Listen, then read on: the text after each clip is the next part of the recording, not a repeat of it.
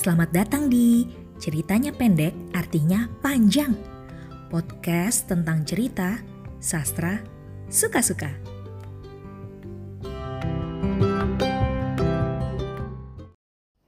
Hai, senang sekali akhirnya aku kembali dengan podcast terbaru. Yeay. Ah, setelah kemarin hampir dua bulan istirahat, tidak membuat podcast, akhirnya hari ini kusempatkan membuat podcast karena hari ini adalah tanggal 17 Agustus. Jadi hari kemerdekaan Indonesia. Dan spesial untuk hari ini aku sudah mencari satu uh, cerita, cerita pendek yang berkaitan dengan kemerdekaan. Iksaka Banu. Mungkin teman-teman ada yang sudah kenal juga dengan Iksaka Banu. Saya sendiri baru beberapa waktu belakangan membaca karya-karya beliau. Ah telat sekali rasanya. Uh, kemarin sempat membaca novelnya yang judulnya Sang Raja tentang rokok kretek ya. Dan kemudian saya dapatkan buku kumpulan cerpen Semua untuk Hindia karya Iksaka Banu yang ternyata adalah pemenang Kusala Sastra Hatulistiwa 2014 ya ampun ke mana saja saya sampai nggak tahu kayak gini dan menariknya, uh, di dalam buku ini ada 13 cerita pendek. Saya bacakan aja ya, ini di sampul belakangnya dikatakan 13 cerita pendek merentang dari masa pra kedatangan Cornelis de Houtman hingga awal Indonesia merdeka. Masing-masing menggoda kita untuk berimajinasi tentang sejarah Indonesia dari sudut pandang yang khas. Mantan tentara yang dibujuk membunuh suami kekasih gelapnya, ada perwira yang dipaksa menembak von Inhofe, wartawan yang menyaksikan perang puputan, inspektur Indo yang berusaha menangkap hantu pencuri beras, administratur perkebunan tembakau Delhi yang harus mengusir gundik menjelang kedatangan istri Eropanya. Ada juga kisah tentang Nyai yang begitu disayang sang suami Belandanya, tetapi berselingkuh.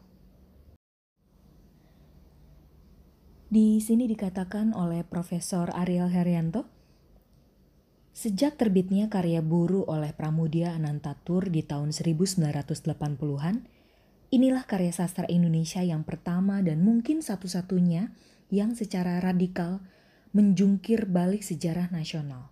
Wow, ini sebuah pujian yang luar biasa ya. Saya tambahkan dengan informasi tentang Iksaka Banu. Iksaka Banu lahir di Yogyakarta 7 Oktober 1964.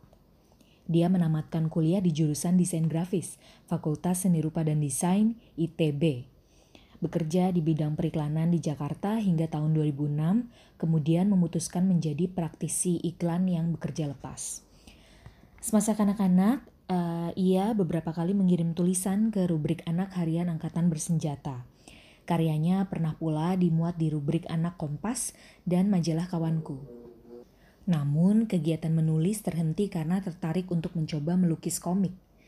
Lewat kegiatan melukis komik ini, ketika duduk di bangku sekolah menengah pertama, ia memperoleh kesempatan membuat cerita bergambar berjudul Samba si Kelinci Perkasa di majalah Ananda selama 1978. Setelah dewasa, kesibukan sebagai seorang pengarah seni di beberapa biro iklan benar-benar membuatnya seolah lupa dunia tulis-menulis. Kemudian pada tahun 2000, dalam jeda cuti panjang, ia mencoba menulis, menulis cerita pendek dan ternyata dimuat di majalah Matra. Sejak itu ia kembali giat menulis. Sejumlah karyanya dimuat di majalah Femina, Horizon, dan Koran Tempo. Dua buah cerpennya, Mawar di Kanal Macan, dan Semua untuk Hindia, berturut-turut terpilih menjadi salah satu dari 20 cerpen terbaik Indonesia versi Pena Kencana – tahun 2008 dan 2009. Kemudian tahun 2014, buku kumpulan cerita pendek bertema kolonialnya yang berjudul Semua untuk Hindia ini berhasil meraih penghargaan Kusala Sastra Hatulistiwa kategori prosa. Nah, kali ini aku akan membacakan salah satu cerpennya, yaitu cerpen yang menjadi cerpen terbaik versi Pena Kencana tahun 2009. Judulnya Semua untuk Hindia. Selamat mendengarkan.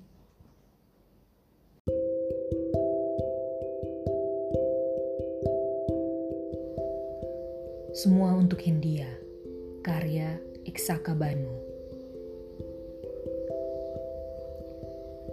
Om Swastiastu. Tuan Dewit yang baik, telah saya terima tiga pucuk surat Tuan Beribu maaf tak lekas membalas. Saat ini sulit keluar puri, terlebih bagi remaja putri seperti saya Ujang yang biasa mengantar surat ke kantor pos juga tak ada lagi. Ia telah mendaftar menjadi pasukan cadangan. Akan saya cari cara agar surat ini bisa selamat ke tangan Tuan, walau mungkin makan waktu lama. Tuan Dewit yang baik, sejak kapal-kapal Belanda ada di pantai kami, hari berputar lambat. Kaki ibarat berpijak di atas tungku dan lidah para lelaki tak lagi manis. Ujung pembicaraan mereka selalu perang, seolah segalanya akan selesai dengan perang. Kemarin, Raja minta akhir minggu ini anak-anak dan wanita mengungsi. Bagi kami, ini adalah penegasan bahwa titik temu antara Raja dan Belanda semakin jauh. Tapi perlukah senapan bicara? Tuan Duit yang baik. Saya tak takut kehilangan jiwa, memiliki atau kehilangan jiwa kuasa yang widis mata. Saya hanya sulit membayangkan keadaan selesai perang, terlebih bila kami di pihak yang kalah. Adakah kehidupan bila kemerdekaan terampas? Jika Tuhan berniat datang lagi ke Puri seperti yang Tuhan kabarkan dalam surat terakhir, bantulah doakan agar perang ini dibatalkan sehingga kita bisa berbincang lagi tentang Nyama Bajang dan Kandapat atau mendengarkan ibuku mendongeng petualangan Hanuman si Kerasakti. Om Santi Santi Santi Om. Tabe, adik kecilmu, anak agung istri Swandani.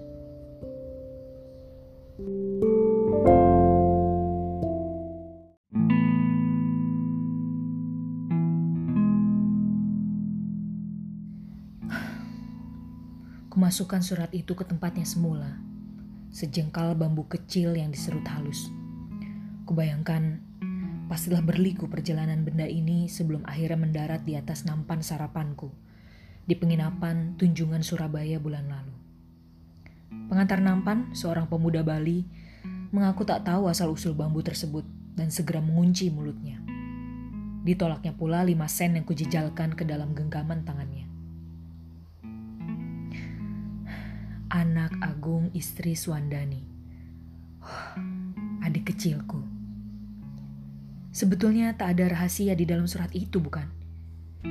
Hanya dirimu yang hadir dalam bentuk tulisan, serta lapis demi lapis kenangan yang kembali terbuka seiring tuntasnya setiap patah kata yang kubaca. Tapi barangkali memang bisa membawa bencana apabila jatuh ke tangan orang Bali atau Belanda yang curiga terhadap kemungkinan pengkhianatan dari kedua belah pihak, sebab surat itu dikirim dari Puri ke Siman. Namun, ditulis dalam bahasa Belanda yang nyaris sempurna oleh seorang putri keraton, olehmu.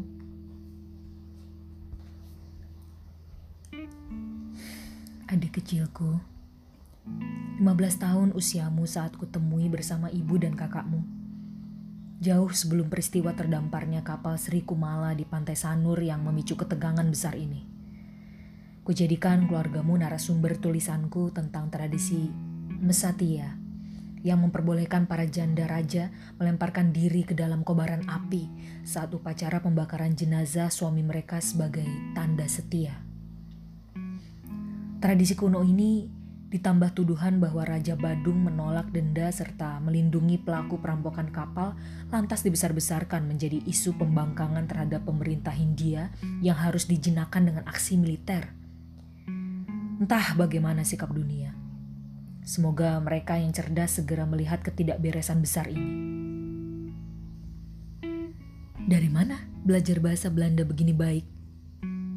Kulantarkan pertanyaan itu padamu suatu sore. Dari ayahku, beliau belajar dari almarhum Tuan Lange. Engkau tersenyum manis. Dan dari koranmu, di lokomotif. Mein besten Newsblad. Aku tertawa. Almarhum Tuan Mats Lange adalah pedagang Denmark yang kerap bertandang ke Puri. Fasih berbahasa Bali. Semasa hidup sering menjadi juru runding antara pihak istana dan Belanda.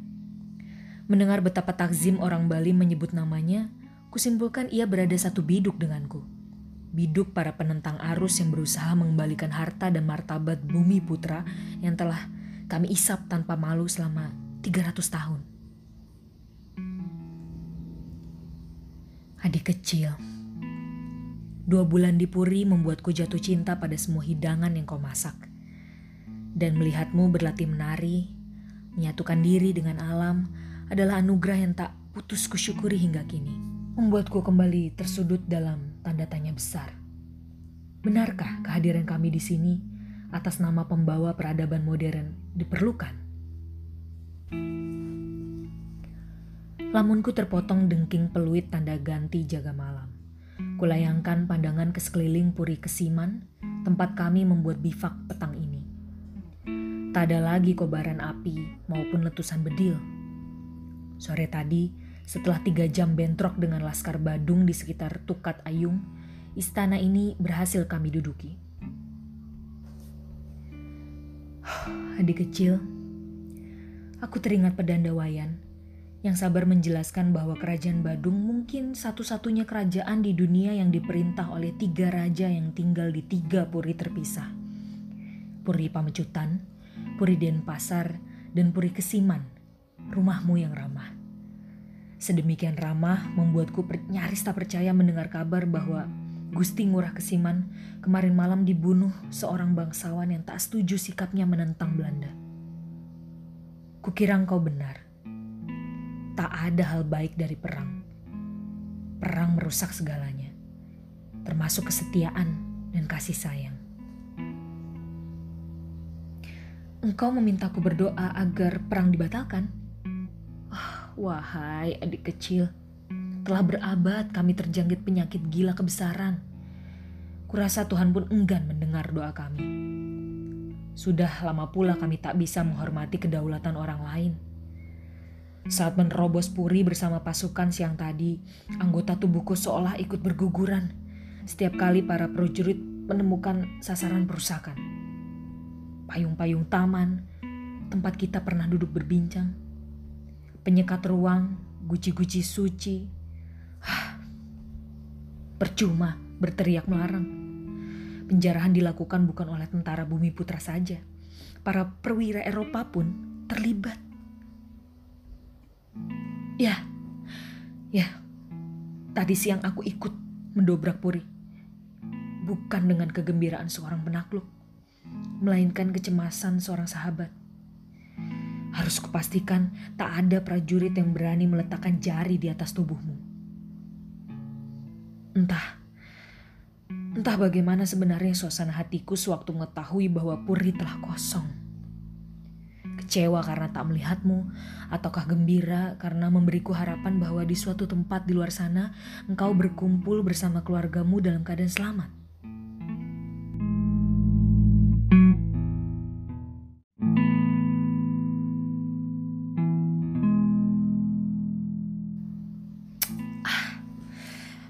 Militer selalu kuanggap tak bermoral? Mereka hal terbaik yang dimiliki Hindia Belanda.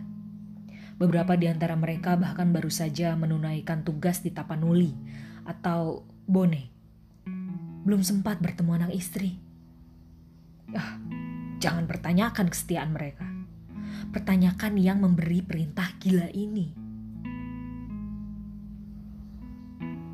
Kucermati lagi catatan wawancara dengan Mayor Jenderal Rose van Toningen, Panglima Komando Ekspedisi sehari sebelum berangkat ke Bali.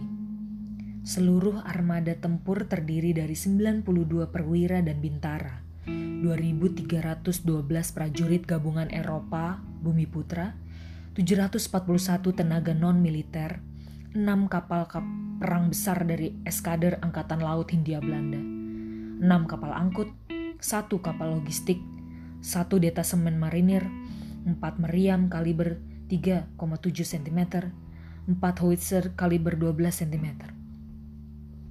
Belum lagi kuda-kuda Arab untuk para perwira, puluhan tenaga kesehatan, radio, serta beberapa auditor militer.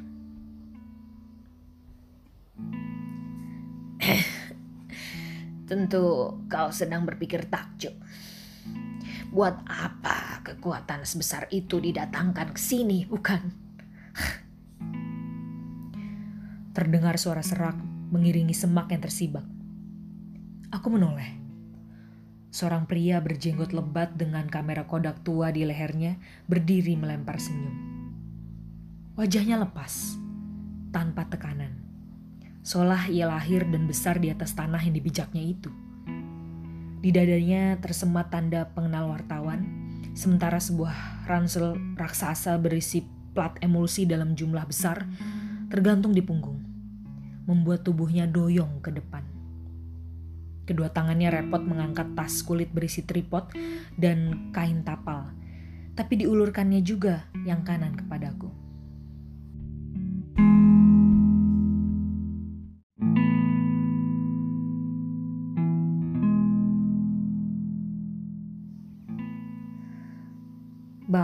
Romelje, dokumentasi negara.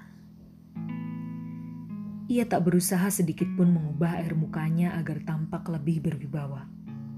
Pastilah ia seorang pegawai pemerintah yang bandel. Engkau punya tenda sendiri. Sambungnya. Boleh menumpang tidur. Para prajurit main kartu dekat tenda logistik. Gaduh, Padahal aku punya jatah ruangan luas di situ. Tidurlah di sini. Aku Bastian Dewitt di lokomotif. Kusentuh kamera di dadanya. Cartridge nomor 4. Belum mau lepas dari fosil ini. Lalu beralih ke brownies bersama para amatir. Serganya. Pasti kau luput membaca nama aku di daftar penerima penghargaan nasional tahun lalu. Ia menyeringai. Aku butuh satu lagi yang seperti ini. Cadangan. Untuk ketajaman gambar, plat emulsi masih unggul dibandingkan film gulungan. Sayang, dana pemerintah terkuras melulu untuk perang.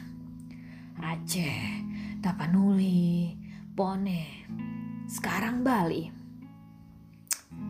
Semua gubernur jenderal Hindia gila perang. Kubantu Bart menurunkan ransel. Terutama Van Hertz. Kemenangan di Aceh mendorongnya menjadi mesin perang. Bicaramu sudah seperti Peter Busov. Bart tergelak sambil mengamati prajurit jaga malam. Kurasa Raja dan Pasar tak akan menyerang malam ini. Ia bukan petarung. Memang, aku mengangguk. Ia negarawan dengan harga diri yang kelewat tinggi, sehingga mudah dipancing dengan hal-hal berbau kehormatan tradisi seperti pelarangan mesatia atau ganti rugi kapal ini. Oh lah, mendadak kita terseret memperbincangkan isu terpanas bulan ini. Bar terbatuk. Jadi kau juga tak percaya kapal itu dijarah? Ini kelicikan kecil yang ditunggangi pemerintah untuk meloloskan sebuah rencana raksasa. Kusorongkan secangkir kopi. Bart menggeleng. Apa yang baru? Semua orang liberal akan berpikir demikian, sementara yang pro pemerintah berpikir sebaliknya. Gumamnya. Begini, aku menghela nafas.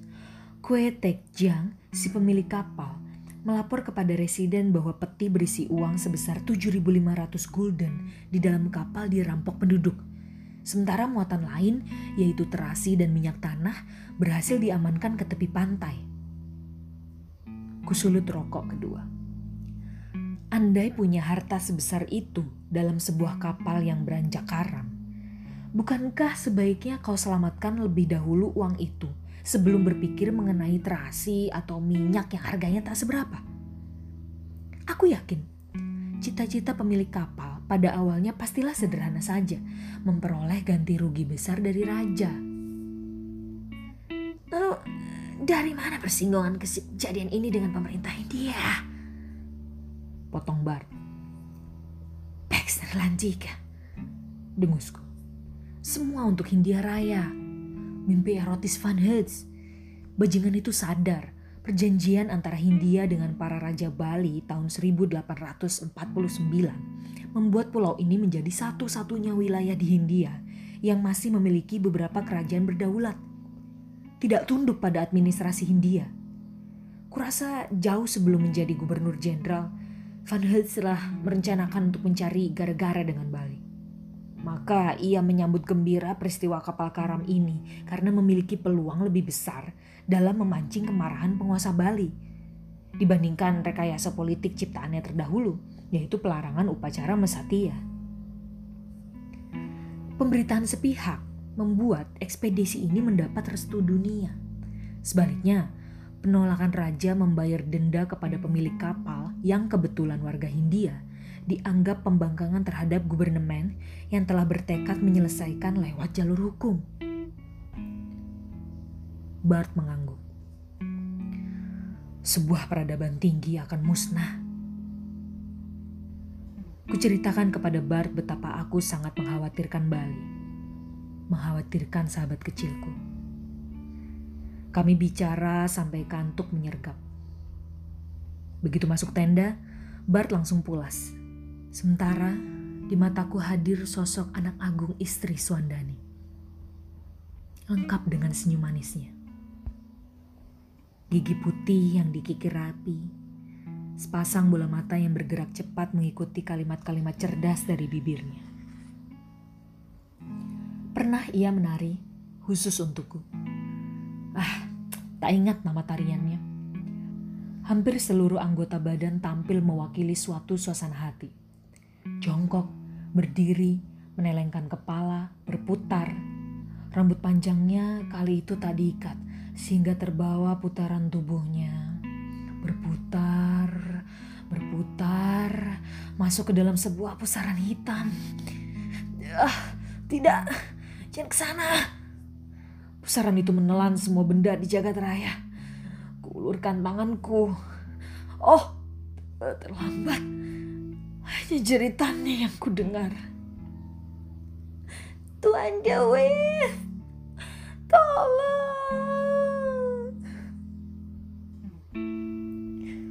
Aku melonjak. Tubuhku menggigil. Kulirik aralogi pukul lima. Melalui pintu tenda yang terkuak kulihat Bart melambaikan tangan di depan api unggun. Tercium wangi daging panggang dan kopi, membuat usus perutku merintih.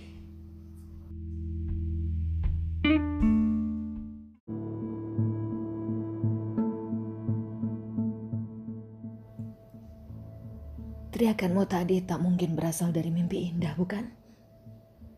Ia mengangsurkan segelas kopi panas. Berkemaslah pasukan berangkat pukul tujuh. Kau, kau antek pemerintah, dekat dengan Intel. Kutarik sebatang rokok. Batalion mana yang akan bertemu bala tentara raja hari ini? antek pemerintah? Bart terpinggal. Tolol. Keterangan macam itu mudah sekali kau peroleh dari komandan batalion. Tapi baiklah, seperti kemarin, Batalion 11 menjadi sayap kanan, Batalion 18 sayap kiri, Batalion 20 di tengah bersama artileri dan zenit. Raja tidak akan menyerang. Mereka menunggu. Diperkirakan pasukan akan berhadapan dengan bala tentara raja di sekitar Tanggun Titi atau satu desa sesudahnya.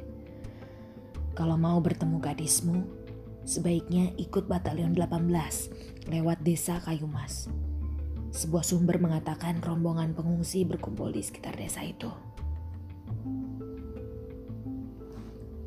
Aku mengangguk. Pukul tujuh aku telah membaur di antara pasukan, menyusuri jalan setapak dan lorong-lorong desa. Pada saat yang sama, meriam di kapal-kapal perang maupun di markas besar kami di Pabian Sanur kembali memuntahkan pelurunya ke arah Puri dan Pasar dan Pamcutan. Lebih dari 50 kali desingan keras melintas di atas kepala kami. Kuperkirakan sepertiga dari peluru itu pastilah mengenai sasaran. Oh, semoga keluarga keraton benar-benar mematuhi perintah raja untuk pergi jauh dari neraka ini. Kami terus maju. Sekelompok laskar Badung yang melulu berbekal keberanian mencoba menghadang di tepi barat desa Sumerta. Untunglah mereka bisa dihalau tanpa banyak korban jiwa. Jam 8, persis seperti keterangan Bart, pasukan kami dipecah tiga.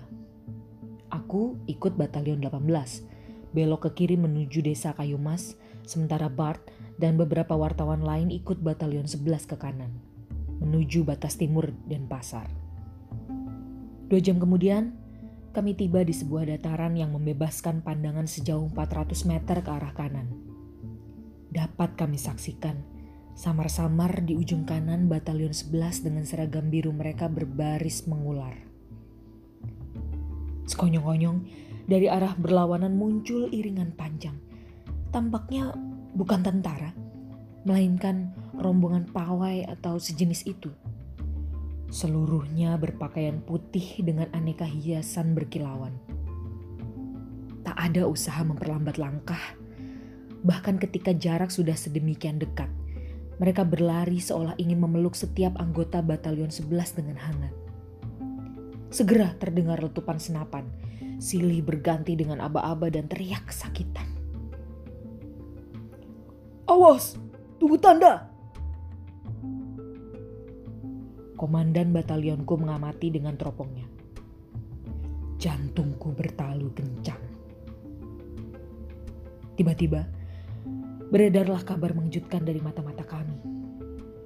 Rombongan itu adalah seluruh isi Puri Denpasar mulai dari raja, pedanda, punggawa, serta bangsawan-bangsawan lain beserta anak istri mereka. Sisi Puri, bagaimana dengan pengungsi? Ku cari mata-mata tadi. Menurutnya, tak ada desa pengungsi di sepanjang jalur yang akan kami lalui. Otot perutku langsung mengencang.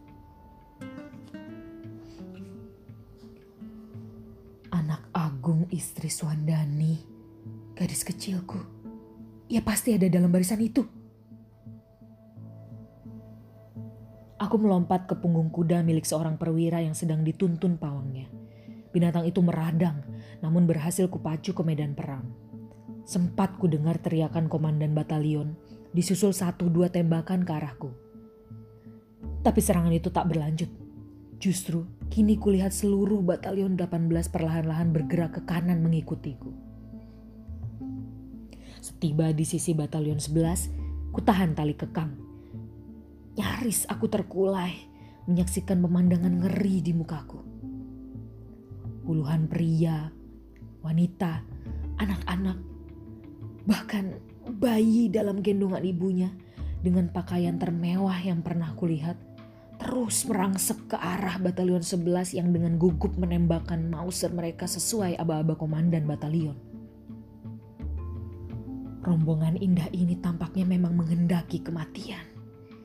Setiap kali satu deret manusia tumbang tersapu peluru, segera terbentuk lapisan lain di belakang mereka. Meneruskan maju menyambut maut. Seorang lelaki tua, mungkin seorang pendeta, merapal doa sambil melompat ke kiri kanan menusukkan kerisnya ke tubuh rekan-rekannya yang sekarat, memastikan agar nyawa mereka benar-benar lepas dari raga. Setelah itu, ia membenamkan keris ke tubuhnya sendiri. Kurasa ini malah petaka terburuk dalam hidup semua orang yang ada di sini.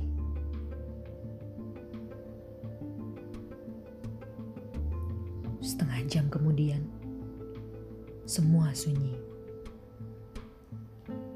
kabut mesiu menipis. Aku kembali teringat satu nama. Lalu seperti kesetanan lari ke arah tumpukan mayat. Memilah-milah, mencocokkan puluhan daging dengan sebentuk paras yang tersangkut dalam ingatanku.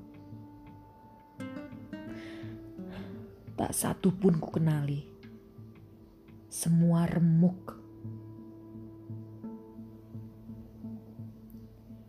Di ujung putus asa, aku tersentak. Di sana, dari tumpukan sebelah kanan, perlahan-lahan muncul suatu sosok. Seorang wanita muda. Merah kental darah dari kepala sampai perut. Buah dadanya yang rusak tersembul dari sisa pakaian di tubuhnya. Ia menatap sebentar dengan bola mata yang tak lagi utuh lalu melempar sesuatu ke arahku. Tepat ketika tangan kananku bergerak menangkap, terdengar letusan keras. Seperti air mancur, darah menyembur dari sisa kepala wanita itu. Aku menoleh. Seorang tentara bumi putra menurunkan bedilnya. Ku tatap benda yang tersangkut di antara jemariku dan mendadak aku jadi kehilangan kendali Ku hantam tentara tadi sampai jatuh, ku tindih dadanya dengan lutut lalu ku lepaskan tinju ke wajahnya berkali-kali. Uang kepeng! Ia melemparku dengan uang kepeng dan kau tembak kepalanya. Pembunuh! Cukup! Sesuatu menghantam tengkukku. Aku terkapar. Beginilah kalau wartawan ikut perang. Samar-samar kulihat Jenderal Rose van Toningen menyarungkan pistolnya seraya memandang sekeliling sebelum berhenti menatapku. Berhentilah menulis hal buruk tentang kami, nak. Aku dan tentaraku tahu persis apa yang sedang kami lakukan. Semua untuk Hindia. Hanya untuk Hindia. Bagaimana denganmu? Apa panggilan jiwamu? Aku tidak menjawab. Tak sudi menjawab. Jakarta, 1 Juli 2008